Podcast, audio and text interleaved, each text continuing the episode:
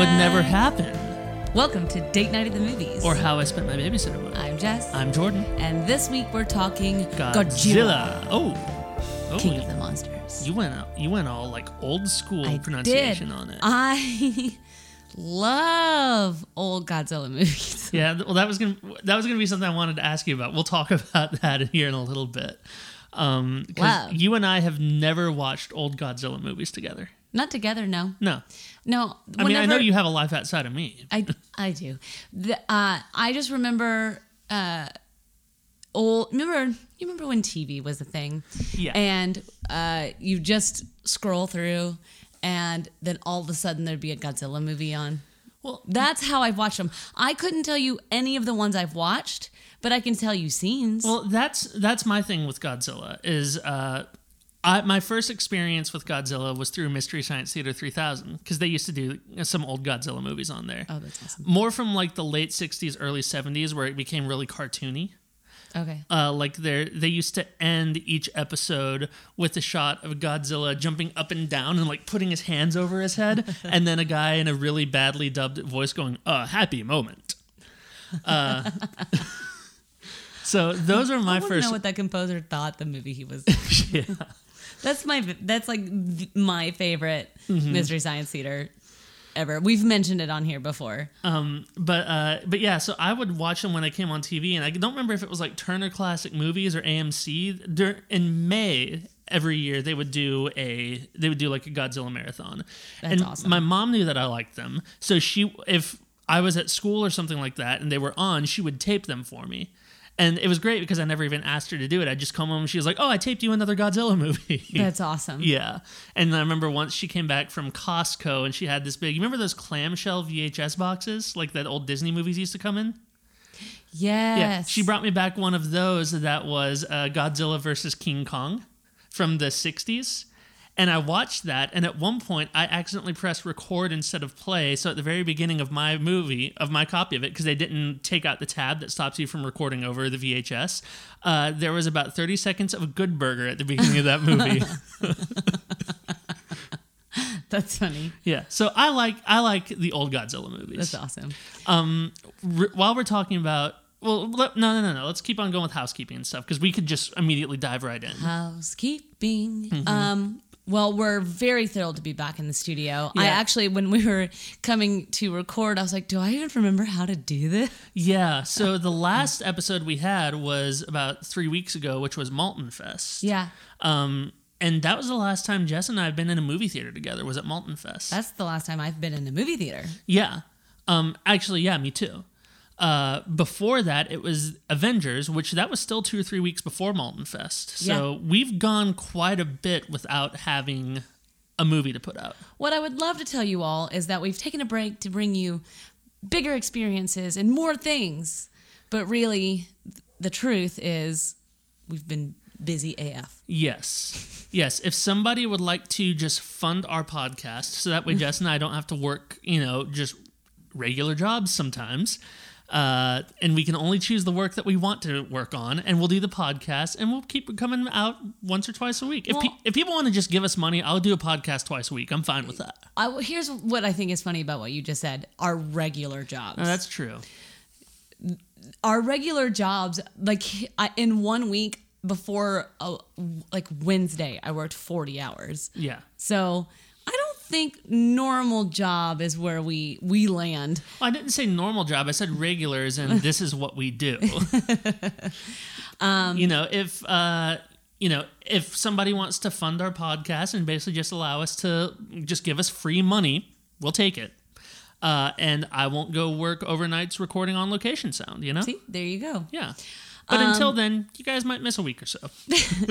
uh dog of the podcast there's no dog of the podcast i, I- hear madison I did see Charlie outside the door just a few minutes ago. I don't think he's not there anymore, but So, um, one thing I will say is I want to encourage you if you haven't checked out our uh, Twitter, you can find us at uh, date underscore movies, worst Twitter handle ever. yes, the bot still won't give up DNATM. Yeah, they're the worst.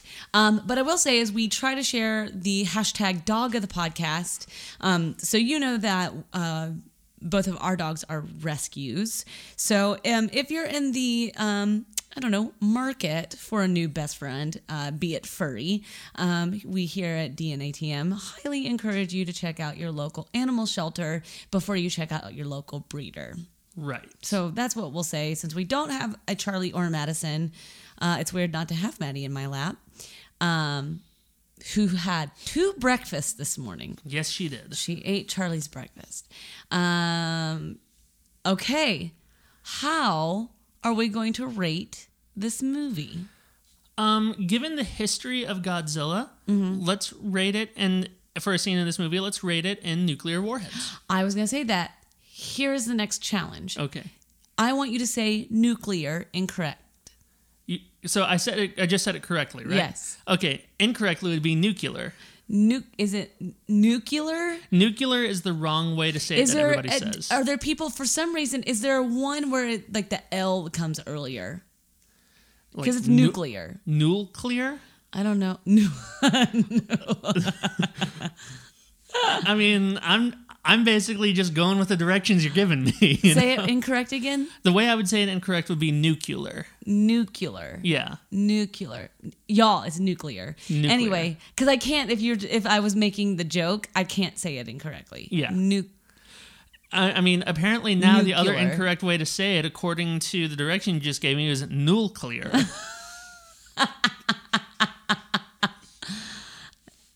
Listen, I don't know. I- is this how Tolkien came up with Elfish? I think so. Actually, yep. Mm-hmm. Uh, so that was fun. Um, let's. how many nuclear wars, warheads would you give this? I'm gonna give this a solid three and a quarter Okay, why? because I was entertained. Are you not entertained? I was entertained, but I know it's not good. so here, here's the way, and I told you I had a great way to put this, and I thought this about a quarter of the way through the movie, is that this is just going to see Jaws 2 after seeing Jaws. So the first Godzilla. I was about to say, explain. I- I'm getting there. So the first, not the first Godzilla, but the last Godzilla that we saw, yeah, I love that movie. with the with the spider. Yeah, the armor the dude. Mutos they call them. A what? M U T O, Muto. Okay.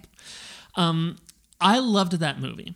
And I like that is one that I'm pretty sure we bought it on Blu-ray as soon as it came out because we were like, we will rewatch this movie, and we have. Have we? Yeah, Okay, great. I mean, it may have been a while, but we. I mean, I believe Yeah. you. I just don't remember. you don't. Rem- you barely remember what you had for breakfast. because I didn't. That's right. Uh, but that one also, it whenever it came out, people were comparing it to Jaws in terms of how it held back you actually getting to see full on views of Godzilla. That's true. And that's actually what I loved most about that movie. Um, this movie, they're just like, you know, they just throw subtlety out the window. It's like in the first 30 seconds, here's Godzilla. that scene was great, though. It was great. But, uh, what was I going to say? It reminded me a lot of Jaws 2 in the fact that, like, okay, well, they took all the subtlety from the first movie, chunked it out the window, and here's the monster. On top of that, it desperately needed help whenever the human characters were on screen. But when the monsters were there, it's what you wanted. You know? And that's the way Jaws 2 is, is that like it desperately needed some help with the human characters in there. But the shark scenes were fine. It's basically, you know, Friday the thirteenth on the sea, you know? yeah. Yeah. Um, what about you? I would give this a 2.75. Okay. Um, I like monsters, and I like it when the monsters fight. Um, the rest was fine. Uh, if uh, uh, what I say in the car, if you're looking for a monster movie, you're in the right place. If you're looking for a plot, take that crap elsewhere. Yes, your kind is not welcome. Here. Your ki- is that what I said? No, but I'm just adding Your on to kind is not welcome here. There's no plot. Yeah, and that surprises me too because this movie was written and directed by Michael Dougherty. Yes. Who is it? Doubt. I think it's Dotery. Dotery. I can't remember how you say it. I've heard it. I've heard it said both ways. Do- Um, but he has made you all know one of our favorite horror movies, which is Trick 'r Treat, which is a pretty solid plot. I mean, it- and Krampus. Oh, I was getting there. Oh. Yeah, and both of them know exactly what movies they are, and they just run with it, and it's great. This one, I was surprised that the plot itself felt so thin. Well, and it was so complicated. And the dialogue was not good. no, Yeah. but it was an extremely complicated dialogue. Uh, dialogue. The dialogue was not complicated. No. the I, concept. I was surprised they never brought out, you know, it's made of unobtainium. It's just the whole reasoning of why Godzilla and all the creatures are back was so convoluted. And then, of course, we're not in spoiler territory, everybody, so we're going to spare you. But there's something that happens at the end that it solves all the problems, and I still don't know what it did. Yeah. Um. So, Yeah. He- if someone's on the way to their mo- the movie right now, um, why should they keep driving? because the monster scenes deliver exactly what you'd want out of them. Yeah. Now, I personally preferred the monster scenes in the last Godzilla because it felt more realistic to me. Yeah. This movie did def- did lean into cartoony a little more. Well, it had to. Yeah. It had to. I mean, those were th- that was a those were a lot of creatures, and I think in as a modern movie audience, CGI is no longer special. Yeah. Um, and when it's over CGI'd, um, and again, I liked the monsters fighting. Yes. I'm trying to. What's um, oh, oh, it's what's the kid?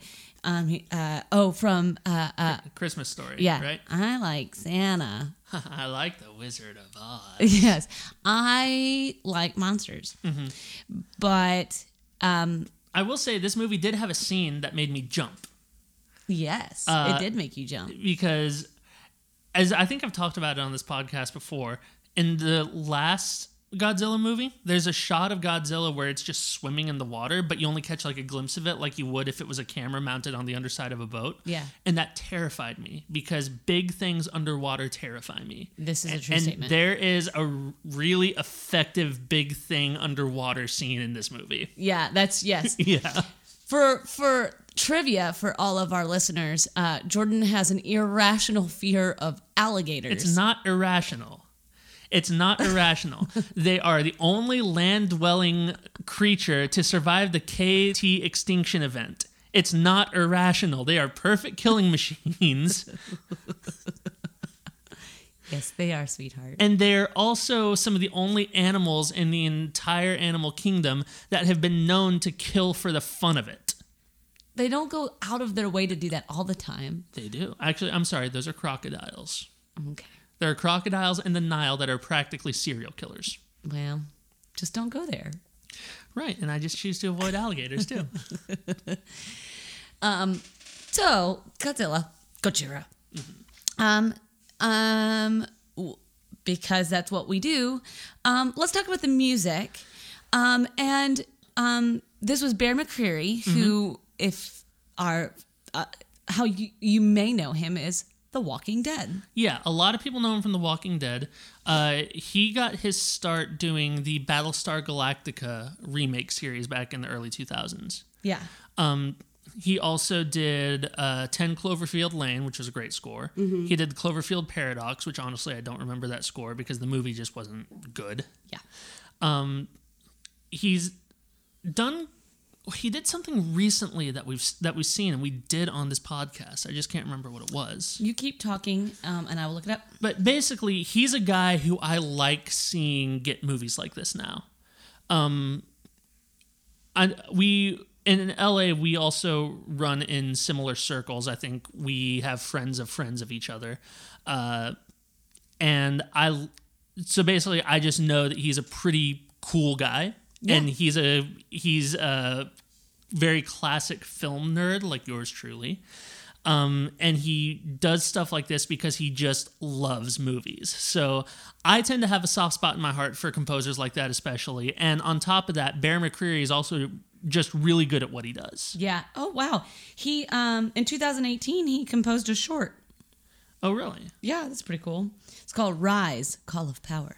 Uh, actually, um, when I won my Best Music Award at the LA 48 Hour Film Fest, I technically beat Bear McCreary. However, I'm using the word technically as loosely as possible without it being boring for you guys listening to me spread out the word technically.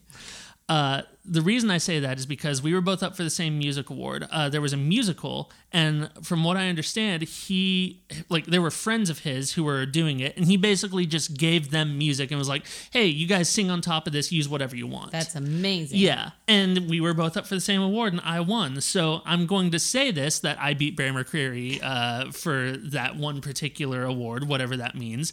I will also amend that with had he actually sat down and scored the movie, I would not have won. Um, let's see. He's known for Happy Death Day, uh, Revolt, um, Tau, What Still Remains, Hellfest, Welcome Home, Eli, Happy Death Day 2U, The Toll Road, The Professor, and The Madman. oh yeah, that's a one coming up uh, about the writing of the Oxford English Dictionary, starring Mel Gibson as the Madman. Oh boy. Oh, yeah. Um, he's also the composer for the upcoming Child's Play. Yes, he is, which we are going to be doing on the same day as Toy Story. Yes. Uh, he also did Agents of Shield, um, did Constantine.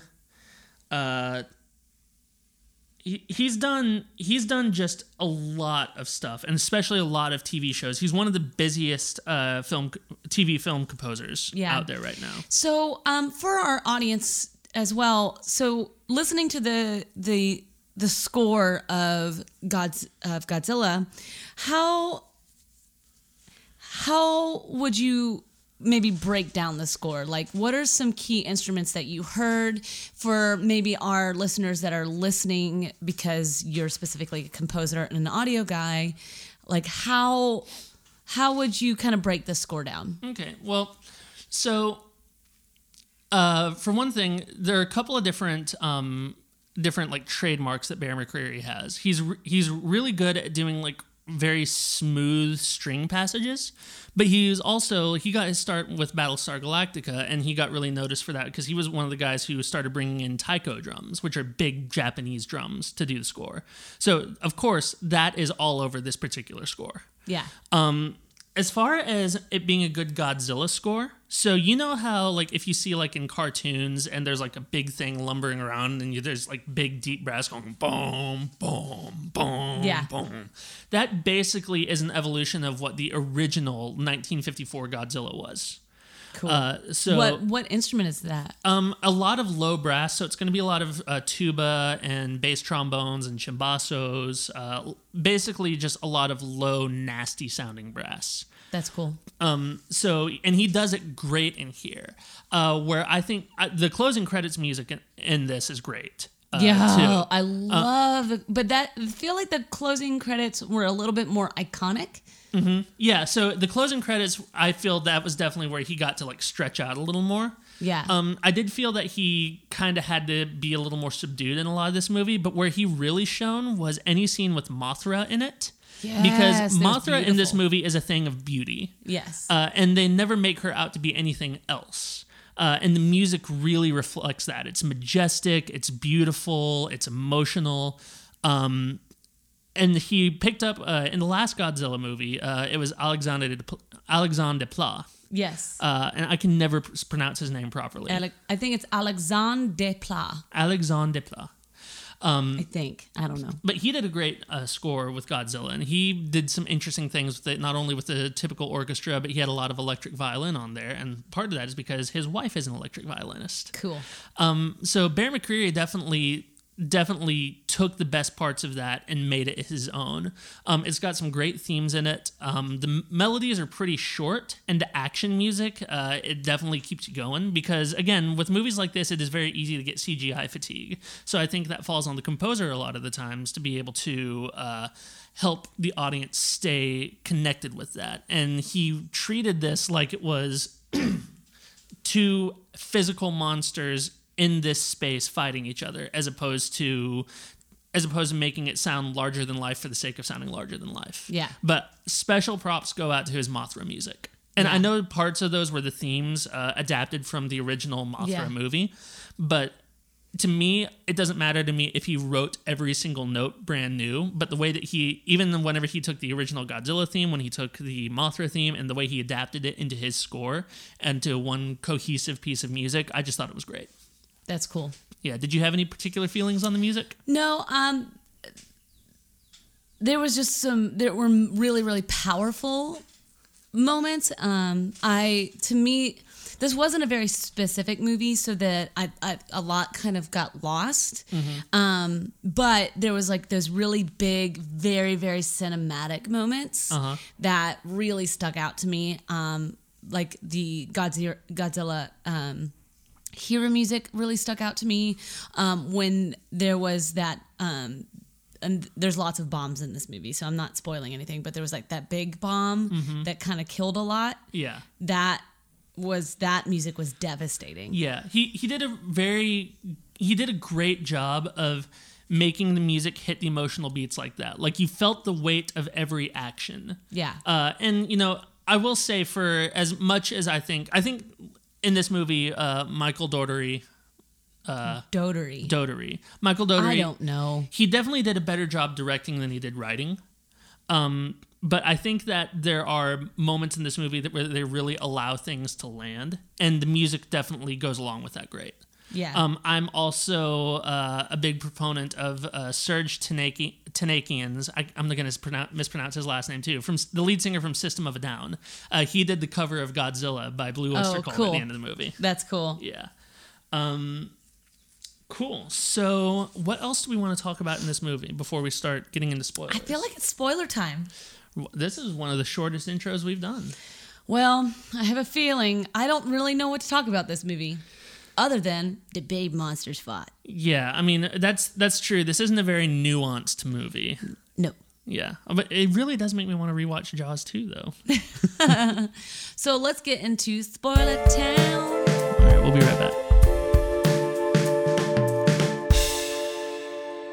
Have you ever looked at all those Insta celebrities and been like, where do you get your raw jewelry because it's gorgeous? Or where did you get that female empowerment shirt because I need one? But then you think to yourself, I don't want to go shopping because it's too selfish. What if I could tell you you could get awesome apparel, awesome jewelry, and it gives back? You need to check out Rox Jewelry Shop. That's right, Rox. R O X. Rox Jewelry Shop has amazing jewelry, and I just got a shirt that says, Those females are strong as hell. Thank you, Kimmy Schmidt. You can check out Rox Jewelry Shop online, and with code DATE NIGHT, you'll get 15% off. So head on over to Rox, R O X, jewelryshop.com, code DATE NIGHT for 15% off. And we're back with Date Night at the Movies talking about Godzilla King of the Monsters. Rawr. Scared. so let's talk about the monsters themselves. So, Yeah. So uh, this, it looked like they, I know, well, I noticed this and then I was reading about it, and they definitely changed up Godzilla's design a lot from this, from the last movie to this one. So, I'm obsessed with Godzilla Uh-huh. because he's got a squatty body and he's very cute, and his head is too small for his whole body. Yes. Well, So, what were you gonna say? Well, I mean, you pretty much nailed it. no, it, it wasn't that much different. They made the fins bigger. Uh, I can see that. they made the fins bigger, and it looked like his legs were bigger too. Squatty body. Yeah, which to me that looked like. So I don't know if you've seen any of the last Japanese Godzilla movie that they made, It's been, I mean, uh, Shin Godzilla, which came out in 2016. I don't know. I don't think I saw that. So they had a radically different Godzilla design too.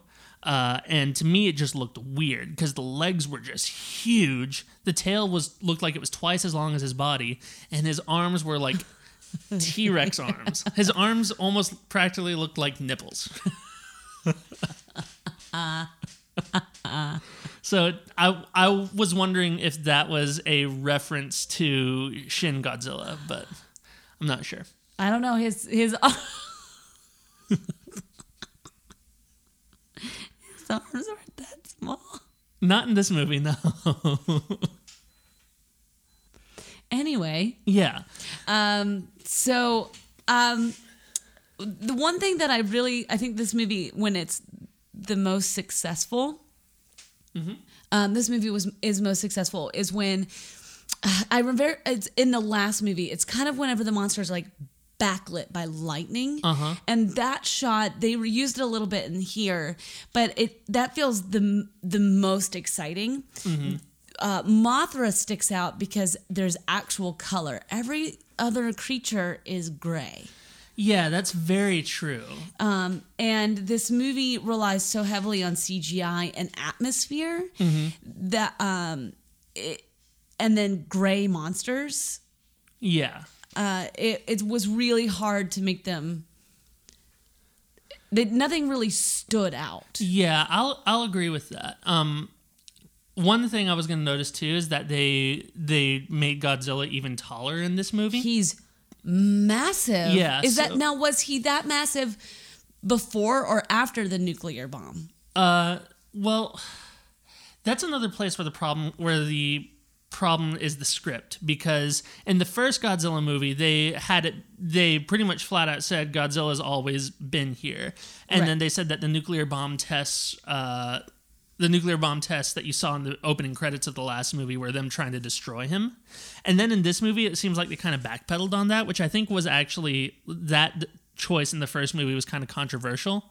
Uh, because the whole point of the original Godzilla is that it was a monster movie, but it was an allegory for uh, the bombs being dropped on Hiroshima and Nagasaki. Correct. Uh, and so them taking those bomb tests and being like, you know, that was us trying to kill the trying to kill the monster. It didn't go over very well. Right. Um, and now the nuclear in this one there is the massive sacrifice that the, he is there receiving radiation therapy essentially. Yeah, to heal himself. which is fine. But then they bring in There's a nuclear bomb that they put down there to bring him back to life, but then they destroy Godzilla's home. And I really was unsure about that. So he's always been here. They discover Godzilla's home, and then they blow it up. Well, and that was another thing too. It's like, first of all, it's like, okay, this is the most interesting part of the movie. Let's explore this. Oh no, we're blowing it up. Okay. Uh, also, because in the last Godzilla movie, they discovered another place where Godzilla was, and I don't like. It seemed like there was a lot of backpedaling going on plot wise in this movie. Yeah. Um, but either way, I can't I can't remember I maybe Godzilla didn't get as tall as he was until after they nuked him at that point. I it was hard for me to pay attention because scale was kind of all over the place in this movie. Yeah, uh, because I know that he was big, but I remember that he was smaller than the Muto. Mu- Moto. He was about the same size. Yeah, um, was that sucker was small, Yeah. So and then the the Mutu Motu Mutuoto like worshipped him at the end, and I was like, but I thought you were not friends. Right. That well, there's a lot to unpack, and I really want to finish making this point before we get to. No, no, no. I'm not saying that to you. I'm saying that as none of what you're saying is wrong. um, so one thing they did is in the last Godzilla movie, they were like, you know, we want to make this the biggest Godzilla ever, and they made it like 384 feet, which is uh, which is pretty tall. That's big. Yeah. Um, they did that specifically because they were like, well, we wanted the idea of this to be like, what if Godzilla actually attacked? And then there was a studio artist in Tokyo who ran back to the studio and tried to draw what he saw. And then they made a movie of that, and it wasn't quite the same. We wanted to take that as an inspiration in making our Godzilla, which, I mean, I love the design of the new Yeah. Godzilla.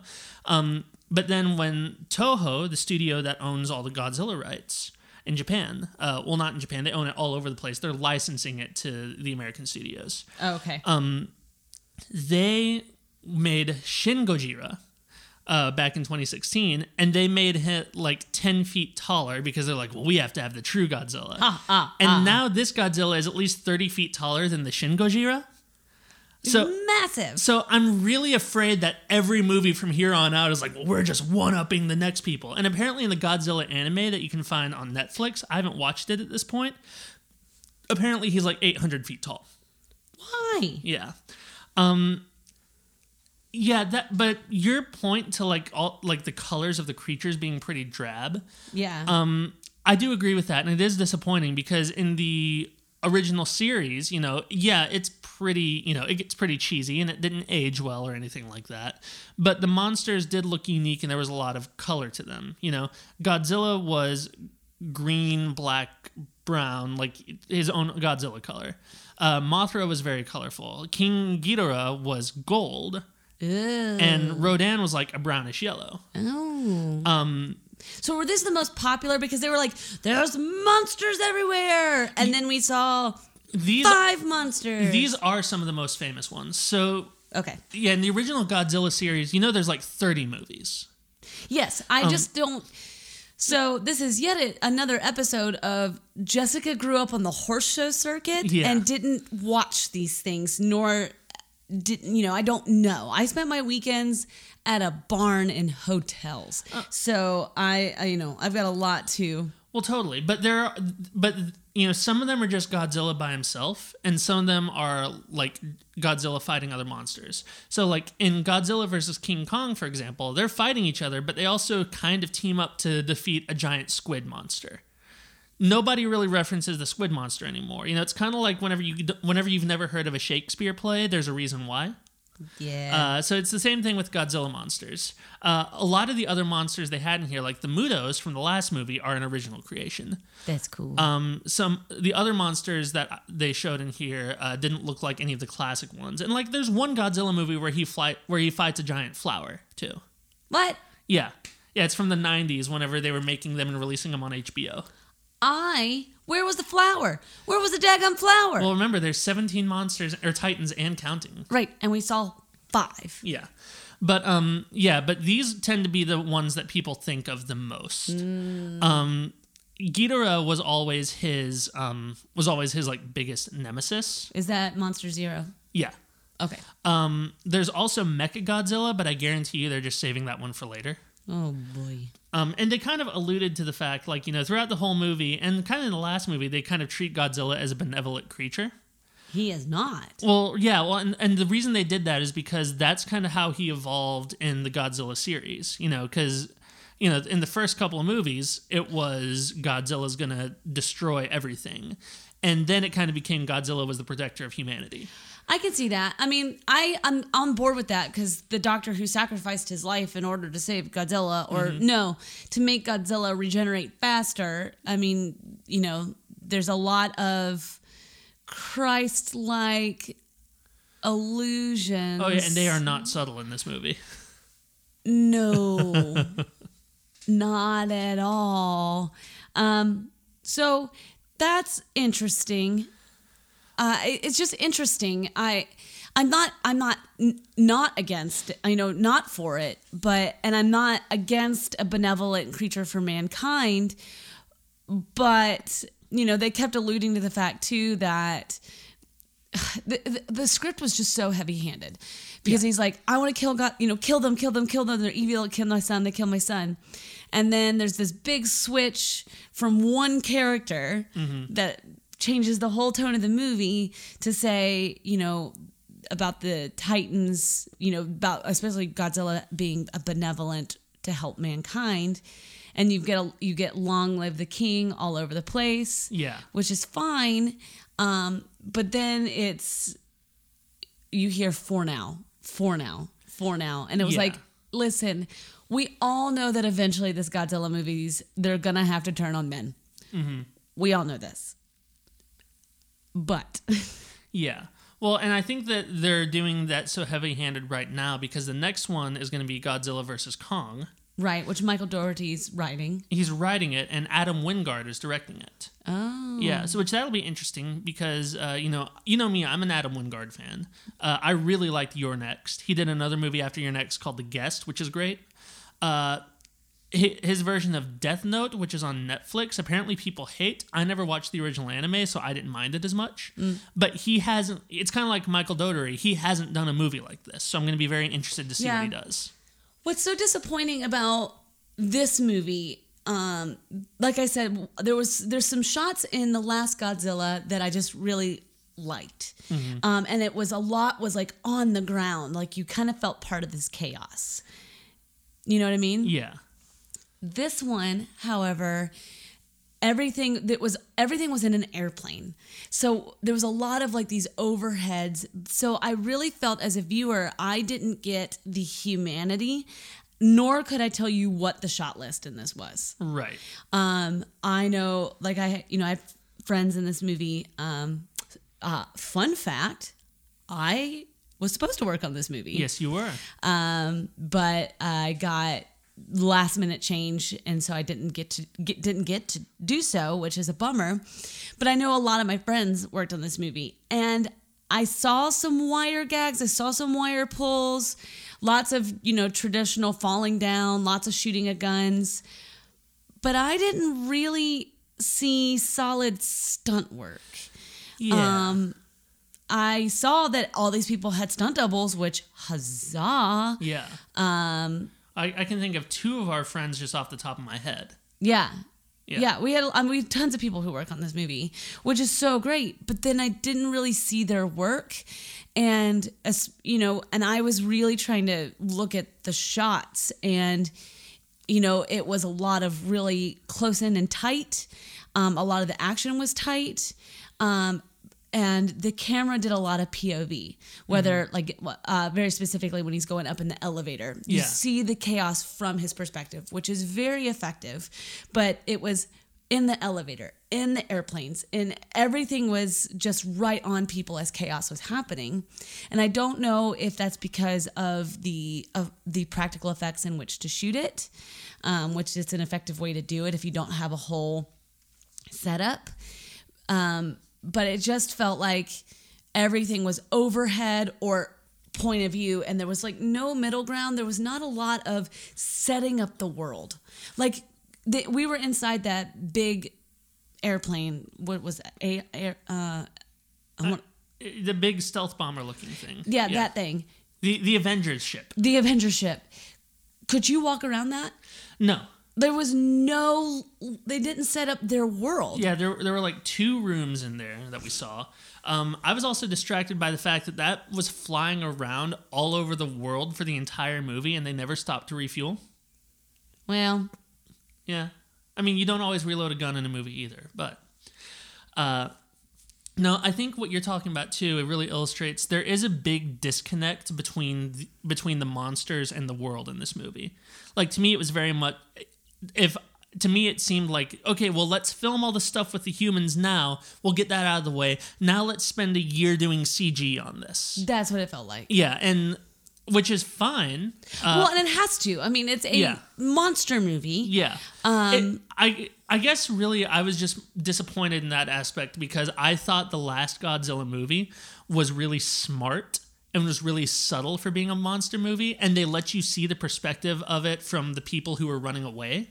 Like that, shot with Elizabeth Olsen when she gets her kid into the hospital and the doors are closing and you just barely see what's happening. But there's so much world setup. You you're living on buses. You're you really and yes, it was localized, Yeah. which is great. But like even to the point of when we get to the home place in Boston, I mean, good lord, they might have as well have lived a half block away from Fenway. Yeah. Yeah, she ran away from there really fast. So there was just a lack of world. And, you know, we have them, there's so many places that they could have developed that. Um, I, I and not that, because we didn't spend that many times in places, but there's, I, it was just like we didn't even, we were in one room of the submarine. We were in Yeah. one room of the spaceship or the ship. the James Bond elements in this movie don't really work. No. Um, and there are like they even have like a Bond villain in this movie. But he's not that, he's not a villain. Emma's the villain. Yeah, Emma's the villain. And then she flip flops. The other guy is just a pawn in which, because she made the deal with him. He's not even a villain. but he, like they consider him an eco terrorist, and basically, I could have seen him. At, I could have seen Judi Dench being like Bond. He's an eco terrorist. You need to stop him now. You know. But then James Bond would have been like, oh, hey, bro. Oh, you're just wanting like trees to grow again? Well, don't pay her money. You know, like he's a really bad terrorist. I don't know. Either way, um, Tywin Lannister's more mean. there's a, I think there's a very specific reason for a lot of things that you're saying in terms of like a lack of world building and everything. Yeah. whenever you hear a criticism of a Godzilla movie, this happened in the last one. This happened in the in the one from 20 years ago, which there are a lot of problems with that movie besides this. Right. Uh, but everybody is like, oh man, it's a monster movie, but I only spent like 12 minutes with the monster. I spent the whole time with the characters. And I'm sit- every time I hear that, I'm sitting here thinking, have you never watched a Godzilla movie before? Because they are all like that. Every single one of them, you are stuck with the humans for so long. People said it about Shin Gojira as well. Uh, so I think this movie was basically trying to be like, okay, well, we want to be the one Godzilla movie where they don't say that about us. And a very good point in a review that I saw when I was doing my IMDbing and everything, and I can't remember who said this, but this is not a Jordan original, is that what happens when you spend when you spend the whole movie showing like big CGI monster fights, it becomes the new normal and then you get bored. Right. And I think that's kind of what happened in this movie. And again, we're criticizing this movie. And, you know, you guys all know how we do in this podcast is that we spend a lot of the second half pointing out things we didn't like. Um, I think I'd- love. yeah, I'd probably amend my rating to a three instead of a three and a quarter. But I was still entertained by this movie. I would say this was infinitely more entertaining than Jurassic World Fallen Kingdom. Oh, hands down. Yeah. Also, quit trying to pretend to give a dinosaur an IV. Right? And I don't need Cloney McClone face in my Jurassic Park movie. And they they stopped it right as the most interesting part. Is that surfer going to get eaten by the big dinosaur? I don't know. They cut away. I wanted to see the surfers get eaten by the dinosaur. I know, but we're not talking about that movie. Yes, I again, I stand here to say I liked all the monster fights. The monster fights were fun. I liked I liked all the choices. I liked that Godzilla got amped up and he and then the three-legged or the three headed dinosaur wrapped his three heads around his little squatty body. That part was and- pretty cool. And then he kept like going And Mothra uh, sticking him to the side of the building. Yeah, and then Mothra taking the three the three headed dog's blast to the wings. Mm-hmm. This movie was great for my eight year old mind. Yes, and this movie, this is a movie that your eight year olds will love. It's great. I, I can't wait till our nephews are old enough to watch this movie because I will watch it with them and have fun. Yes, this there is no story. Right. The story. I, you know what? And if you've listened to us long enough, you've probably started to understand where we lean in this world. And yes, I would like to have a world that I live in in 15 years. I do. I want all of those things. I want our planet to keep going and I don't want to burn up. So I'm all about that. And when the story started being like that, I was like, okay, cool. And then it went off the rails. Yeah, they, they make that point, and again, it's a point coming from like the quote unquote villain, but of course they make the villains in this movie out to be something who you can relate to.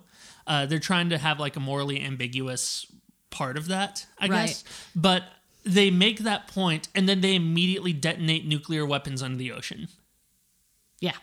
Like when you saw a dolphin burble up, I was like, not cool, y'all. Um, not. So I will Cool. say that particular bomb, the oxygen destroyer, that's actually uh, a reference to the first Godzilla movie. Oh. um, because basically they get Godzilla underwater. I can't remember how, and then the lead scientist who invented the oxygen destroyer and never wanted it used said that he would use it. He'd be the one who goes to do it, and so he does it. And right as I, it's either I can't. It's been a long time since I've seen it. Basically, they use that to kill Godzilla, and then he cuts his oxygen line from his old school diving machine because he never wants that to be used again, which is a very strong allegory for the nuclear bomb. And then we used it again. Yeah, then we use it because, like, won't this be badass? Yeah. And let's kill the ocean. Yeah, so again, th- tonally, this movie is all, all over the place. And talking about the monsters, though, there's Yeah. one there's one point that I r- felt immediately in the movie. You know who Rodan reminded me of? Grima Wormtongue from the Lord of the Rings movies, because he was just constantly being like, "Yes, master," to whoever was winning. That's funny. And like they even gave him like the slimiest facial expressions, like when Mothra stung him, which was a really cool moment. I can't remember if Mothra had a stinger or not. Uh, but No, that was a st- stinger. That was a leg. I thought it was a stinger because I thought I saw it retract back. No. Well, either way, whenever Rodan got stabbed, he was looking at the camera like, "What? Why me? Why poor me?" and I just thought that was great. Um, let's talk about the human characters if we can remember them. Oh man, I can't believe they killed that that one doctor lady who had Uh, Sally Hawkins. yeah. Yeah. Well, here's what I will say. I, go ahead. I was gonna say I actually liked that part because if this was a movie where the or if this were a real thing where giant monsters were killing people left and right, named characters would die like that. Yeah. Well, I liked it because I was like, ooh, I don't know what's gonna happen. Yeah. Um, I like that they treat. To me, that was one of the better parts of realism they gave this movie. Well, it was definitely some stakes. Yeah, and it handled it better than the Predator, where the guy dies real fast and then you forget that he died. They at least gave her some her death some weight. Yeah. but she still died as unceremoniously as anybody. Yes. you know, uh, which I was totally down with. Um, Dr. Serizawa killing himself again. That was, I'm pretty sure that was uh, a reference to the first Godzilla movie. Okay. Um, He had one of my favorite moments in there, and I can't remember if you were in the theater for this part or not. Guys, Ken Watanabe, he's a great actor. Yes. Um, but he had this moment where they were talking about like Ghidorah uh, replacing Godzilla as the alpha, and with such disgust, he's like a false king. I saw that. and like he he put so much aplomb into that So line good. reading, and like he was disgusted, almost like basically the way a lot of us felt after the 2016 election. He said that about King Ghidorah, and I just thought it was great. That's great. it was a great moment. I don't know if they meant it to be as like over the top as it was, but It was I- right. I was so down for that. It was right. Um, then we had Emma, her ex-husband, So and then Madison. yeah, So the surviving little girl. So we can never play this movie at home because Madison will constantly just react to her I know, name. I know. Um, so it's uh, Vera Farmiga, Kyle Chandler, and Millie Bobby Brown. Yeah, Uh, three actors who I think are all really good. I agree. Uh, and we've said on here before on the podcast, uh, we're huge fans of Vera Farmiga. yeah, Uh, I've never seen her do anything that I didn't like her in. correct. Um, Kyle Chandler, I've always liked him since uh, since Early Edition, that show that he was on. Yeah. Uh, he was great in that. Um, and interesting little side fact: he was in the last King Kong movie before they rebooted it. oh, well, there you go. He played the actor. That's Yeah. right. And Millie Bobby Brown. This is her first. Uh, this is her first movie. Yes. Um, and she was good in this. I mean, she kind of she kind of had a thankless role. Yeah, she's fine. Um, it was just it was just angry, upset, bewildered teenager. I mean, I thought she did a good job for what sh- the story was. Well, that, that's what I'm saying. That was the character she was given, and she did a good job for it. yeah. Yeah. Um, I mean, she had a lot of scenes by herself yeah. in a feature film about monsters fighting. Mm-hmm. Did a good job. Yeah. Uh, Vera Farmiga, she's usually better than this, but again, I put that down to the role she had to play. The story's weird, y'all. Yeah, and one of my big problems with the story too is that they keep repeating what they kept saying in the first Godzilla is how like, you know, he's he's here to keep the balance between nature, you know? And then it's like, "Oh cool, we got that. You said that once. We're on the same page." And then they just kept repeating it and repeating it like it was new information. This is a movie about family. on that note, I saw Leonard Maltin review this movie, and uh, I, didn't, I didn't see the whole thing, but all I saw is he started off with something along the lines of, "Well, that's two hours I'll never get back." Oh, Yeah, this was not a subtle movie. Um, Bradley Whitford in this movie. is ridiculous. I mean, again, he's also another actor who I really like. I'm a huge fan of The West Wing, and every time I see him in something, I'm like, "Oh, great, Bradley Whitford!" And I have to keep reminding myself, it's not Brad Whitford, the other guitar player from Aerosmith.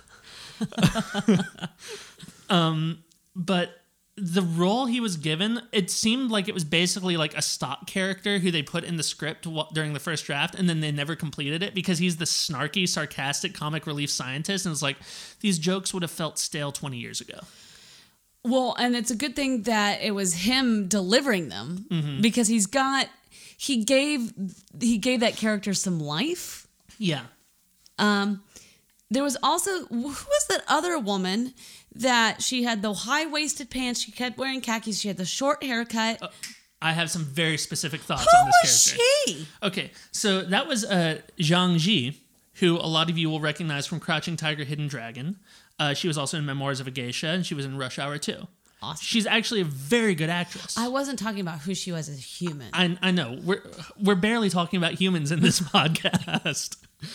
Trust me, I know. I want more monsters. Yeah. Just if this So- literally, if there were no people and just monsters, I would have been like, this movie's a five. Have a good day.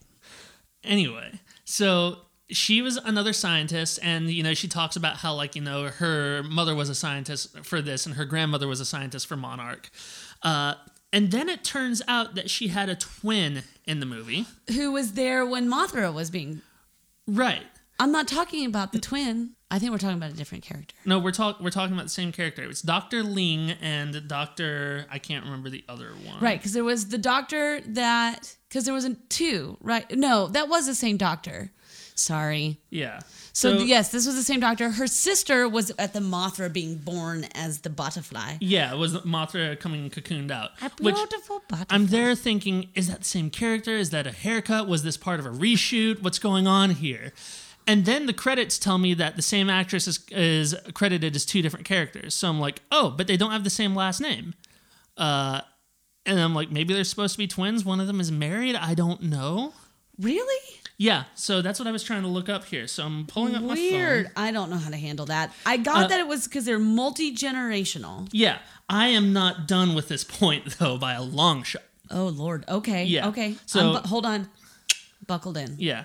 So first of all, yeah, this is Zhang Ziyi as Dr. Ilene Chen and Dr. Ling Chen. So apparently they do have the last name, but she was credited in the scroll as Ilene Chen and Dr. Ling. So That's crazy. yeah. So then I realized, oh, they're twins. Then I realized, did you ever see the original Mothra movie? No.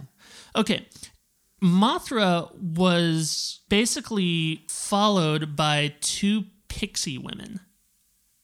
Two very tiny, like fairy women who are kind of like Mothra's priestesses.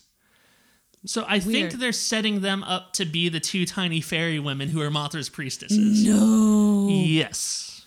No. Yes. That's weird. Mm-hmm. Yeah. And like maybe they were just doing that as like a little nod, but it was a very they spent a lot of trouble doing that one nod. And I would be very surprised if they're just gonna leave it as that. That's weird. It, it was weird. It was weird. And I was thinking at first I was thinking it's like, oh yeah, you know, there were the two little uh little pixie women who follow along with Mothra. And oh, they gave her a pixie haircut. That's a cool little nod. I was expecting it to end there. Then all of a sudden they bring out a twin that they never comment on the fact that it's a twin until you see that it is supposed to be one actress playing two characters, so you assume that it's gonna they're twins. That's so weird. Yeah. That was my very specific point I wanted to make about uh, about that character. That's bizarre.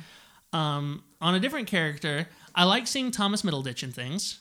Yes. Uh, he had a great moment at the beginning where he had to where he followed Dr. Serizawa and uh, Sally Hawkins' character out. And he's just like, uh, "I'm going to play a very interesting documentary about the mating habits of titans. This should be the one where the genitals are blurred out." And then you like look back up at the screen, and then like it's the two MUTOs from the first movie about to basically kiss, and it blurs out. That's right there. hysterical. Uh, but yeah, I mean, human characters, you barely remember them once you leave the theater. Yeah. Monsters. Um, yeah, I mean, this movie was it was fine. It was fun. Um, I don't feel I like I wasn't like that was great. No, I I enjoyed it. If it were on, I would gladly watch it again, but I don't see myself spending money on it. But like I said, I kind of can't wait till all of our nephews are old enough to watch this movie because I will have so much It's fun watching just it with them. yeah. I I am. I would like to know very specifically from from the director wh- who this audience was Mm-hmm. and uh, what was the point of view Yeah. because I didn't. There just wasn't one. Um, yeah, and, and like you said, Godzilla was always an allegory, and you had to get to know the people that were going to be harmed or helped by the existence of the King of Monsters, and or King of the Monsters. So these the I I'm fine with that, but I just wish they had made some choices. Something I wanted to comment on. So you said the James Bond moments. Uh huh. What I want to comment about James Bond and the reason that you can go to 17 places in a James Bond movie is unless he's just it's like literally a hit and there's a fight. There's always a scene Yeah. that sets the tone. So you get you get some sort of beautiful shot that's like this is what this place looks like. And then there's always at least a scene, if not more, that develops what this place is, what it looks like, who's there, who's milling around, and then James Bond affects that place Right. and that's why it's so effective mm-hmm. because you, and that's why those movies are 10,000 years long but it really lets you get to know that place Yeah. Because I mean, James Bond movies are basically travelogues, you know? yeah Um, the whole part where the eco terrorists went to Antarctica to release uh, King Ghidorah was, to me, I was like, am I just watching The World Is Not Enough right now? Because that looks straight up like the scene where you first meet Denise Richards in The World Is Not that's Enough. That's amazing with the ice house Uh, no, that's uh, Die Another Day. World Is Not Enough is where they go underground to get the nuclear bomb. yeah, Yeah. they end up in the jungle Yeah. yeah hilarious well um so should our listeners if they haven't already see this movie This sounds very schizophrenic of me, but yes, go see this movie. it it's stupid. Don't spend a whole lot of money on it, but just go in with low expectations and it's fine. Again, it's Jaws 2 versus Jaws. I will defend the Gareth Edwards Godzilla movie till the day I die. And this one to me is just like Jaws 2, where it's like, yeah, Spielberg didn't do it. It doesn't have the same subtleties as a master filmmaker. And I think Gareth Edwards could eventually get up there. Uh, but it's a it's a stupid fun movie. Yeah, I agree. I would say go see it, but if you were in the mood for like a story, choose something else. Yeah. But if you're just kind of okay with not like the oh the moment where I didn't know what the crap happened, so there's this orca Doppler sonar thing that talks to the monsters. Um, and at the end, they like are soldering all these wires in order to get something done, and it will distract the serpent head, dog head dude, uh, so that Godzilla can get up. You know, um, I have no idea why they had to resolder that. So I think I can explain to you what the movie thought the reason was. Sure. Uh, so they set it up where you know where the girl she brought it to amplify at the Red Sox stadium. Right, I know that, but then they resoldered it. I am getting there. Okay. Uh, I'm very antsy. I know you are. um, so whenever she unplugged it from the sound system, once Ghidorah got there, it was still following it. So even though it wasn't amplified, he could still sense it from there. So so basically they had to resolder it, let it play out of that little speaker because Ghidorah was about to kill Godzilla. And they wanted to get Ghidorah away from there so that way they could buy Godzilla more time to get up. But it wasn't broken. It was broken. Oh, they did not communicate that well. I mean, maybe I just didn't I blink don't at a think it certain was point. broken. It was because she had it with her. Uh, she had it with her whenever she was running down from the announcer's place in the stadium, Right. And then she threw it away, and then you saw Ghidorah smash it. No. So it it was there. Again, I'm not defending the movie. At least there's some reasoning. Well, Yeah. anyway, if you're in the mood to just watch things smash, uh, I highly recommend this movie. But if you're looking for something that is a little bit more intellectually stimulating, I suggest something else. So besides the last Godzilla movie, which again I say is fairly intellectually stimulating, pl- emotionally stimulating, plus just a good monster movie. What are some other movies like this that you think might be more intellectually stimulating? um, I've heard Pacific Rim is. I haven't seen that, but I've, Um, I've heard I've good things. only heard good things about Pacific Rim. yeah, Um, I like monsters. or just like like a dumb popcorn movie that is smarter than it has any right to be. Um, hmm. The first, um, the first Transformers is awfully fun. Yeah, The first Transformers is awfully fun. I will never defend a Transformers movie, but the first one is awfully fun. Um, Um, think uh, um, Monsters Inc. I was I wouldn't consider that to be a big dumb popcorn movie though. You listen. I think so. Okay. M- to me, Monsters Inc. is more of like a. It, if that were a live action movie, it would be along the same lines of like where when Harry met Sally or It's something like great. that. And no, it is great, but what I'm saying is it's that type of movie. Popcorn. like I am saying, like what I would say is, you know, we just did one that we both liked. Uh, Right. You met, you missed the facetiousness. oh, okay. Anyway, what's another popcorn movie for you? Uh, Um, I mean, the last Avengers movie, uh, Endgame. Mm-hmm. Uh, that that one is a stimulating movie. Right, but I'm trying to think like think big ridiculous. Big ridiculous. Like yes, Endgame, but like you can't just go watch Endgame. Someone could just go watch Godzilla right now. That's true. That is a very good point. You can't just go watch Endgame. Um, But like just go in. It's not again, not gonna be really smart. Endgame is kind of, you know, it it's it is a it's like you want to eat popcorn dur- during it, but if you don't watch the other ones, you, you know, against this is spoiler territory, so spoiler alert. You, you don't get why it's so sad if Tony Stark dies. yeah. Um, I would say the John Wick movies, maybe, but even that's like Think bigger. Yeah, that and think bigger. uh, think and dumber. that's exactly the kind of point I'm trying to make. Is that that's kind of what I'm thinking. Uh, I mean, the Peter Jackson King Kong, maybe, but like I love them. I love that movie, but I don't consider that to be a big dumb movie. That's an art house movie with a giant monkey in it. That's fair. Um, I would say Scott Pilgrim. Yeah, is another really good one. It's uh, really big, and it takes a whenever it gets to the point where he's having to battle all the boyfriends. Um, super silly, doesn't make a whole lot of sense. Um, we talk a lot about that movie in our episode with Brian Prince. So if you definitely want to hear more about Scott Pilgrim, uh, let's see, Cloverfield, maybe the first one. oh, the first Cloverfield, yeah, Yeah, and that's uh, and Super Eight. Super Eight. Yeah, that's a good one. Super Eight's a really good one. Uh, ooh, the Frank Darabont, The Mist. Ooh, If you can handle the ending. the ending's rough. Yeah. Um I'm just look I just literally googled like best monster movies. Like they have like Annihilation on here. I would not say that Annihilation and Godzilla are the same style of movie. No. Um yeah, but you you guys get what we're saying is that there may be other movies that you might find your time better spent watching, but I don't think that if you go into this one with the right mindset that you're going to be disappointed. No, I don't think so. This is a shut off your brain and enjoy bright lights movie.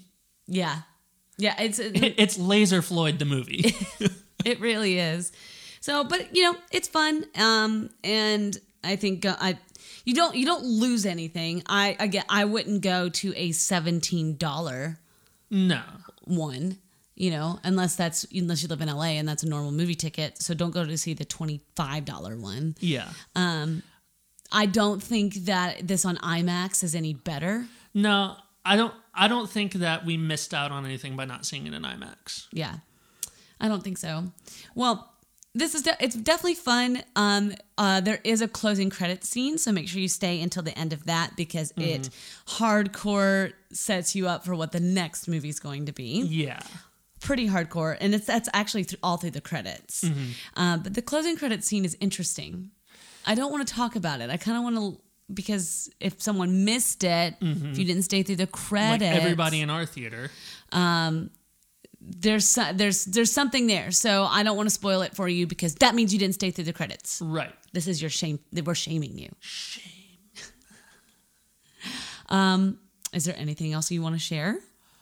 Uh no, I can't think of anything. Uh I feel the spiral coming on. I feel it too. Yeah. So, anyway, that's our episode for Godzilla King of the Monsters. Yeah, we're going to try and hit up as many of the summer movies as we can. We've already missed a couple that we really wanted to see. Yeah, Uh we missed Booksmart, which I know. I really wanted to see I'm that. pretty sure we missed Brightburn. Dang. Um, I, th- I I was gonna try and see if we could make John Wick three, but we're not gonna have the time to have you watch the first two movies beforehand. know. So I may just go see that one on my Yeah, own. I know it's a little sacrilegious that I've not seen the John Wick movies, considering my line of work.